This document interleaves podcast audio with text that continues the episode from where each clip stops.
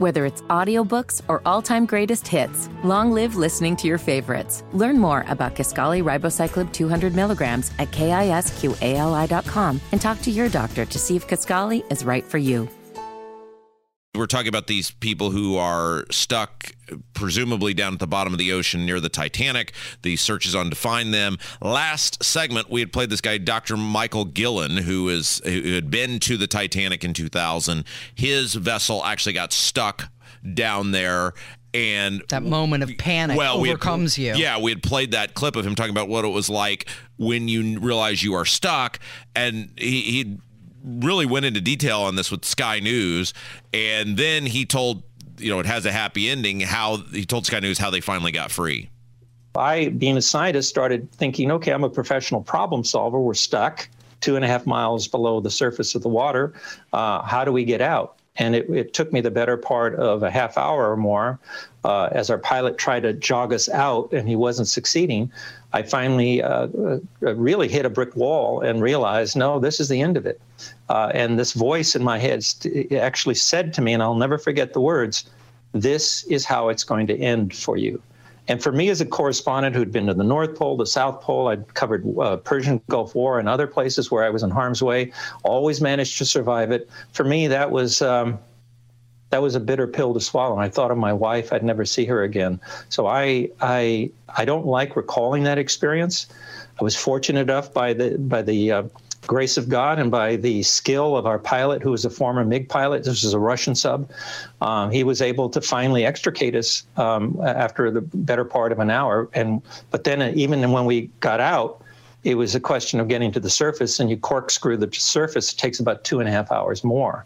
So it was a it's an experience that uh, I'll never forget in my life, and my heart goes out to these people who are lost. I just I'm just so sick to my stomach to to think of those poor people down there.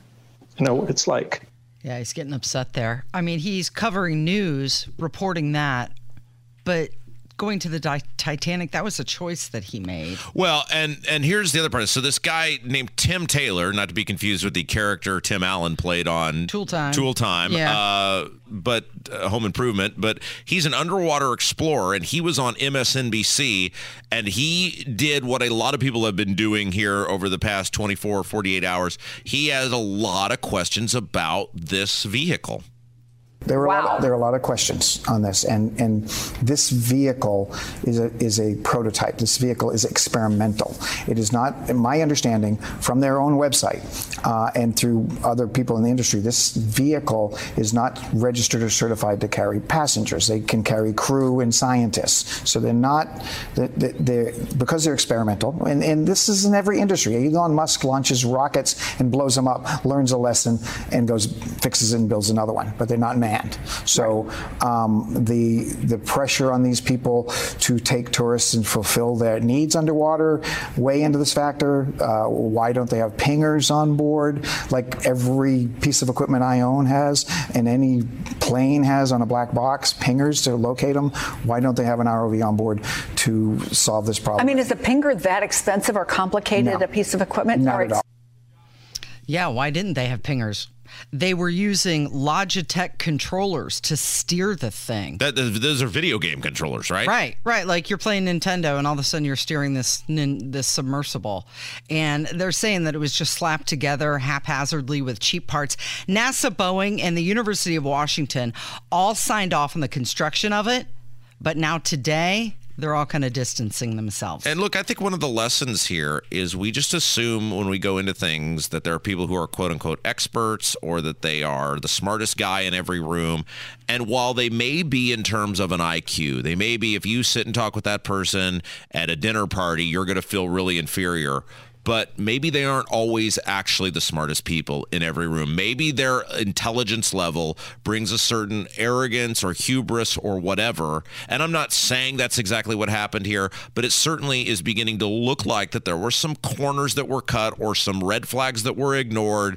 That, hey, the smartest person in, in every room should have really been able to see this and maybe put the put the the brakes on this and said, we're not ready to do this yet because look at the position they're in. Now, doesn't mean that's because this is why they're in the position they're in. It may have been something that even if you'd had the greatest government constructed thing in the history of ever, maybe it was unavoidable. You don't know. Yeah. But the reality is this this is unnecessary. They didn't need to be down there. There wasn't some life altering thing that was going to come. This wasn't Apollo 13 where they're trying to learn, we're trying to discover about space, we're trying to know more things, and this tragic thing happens.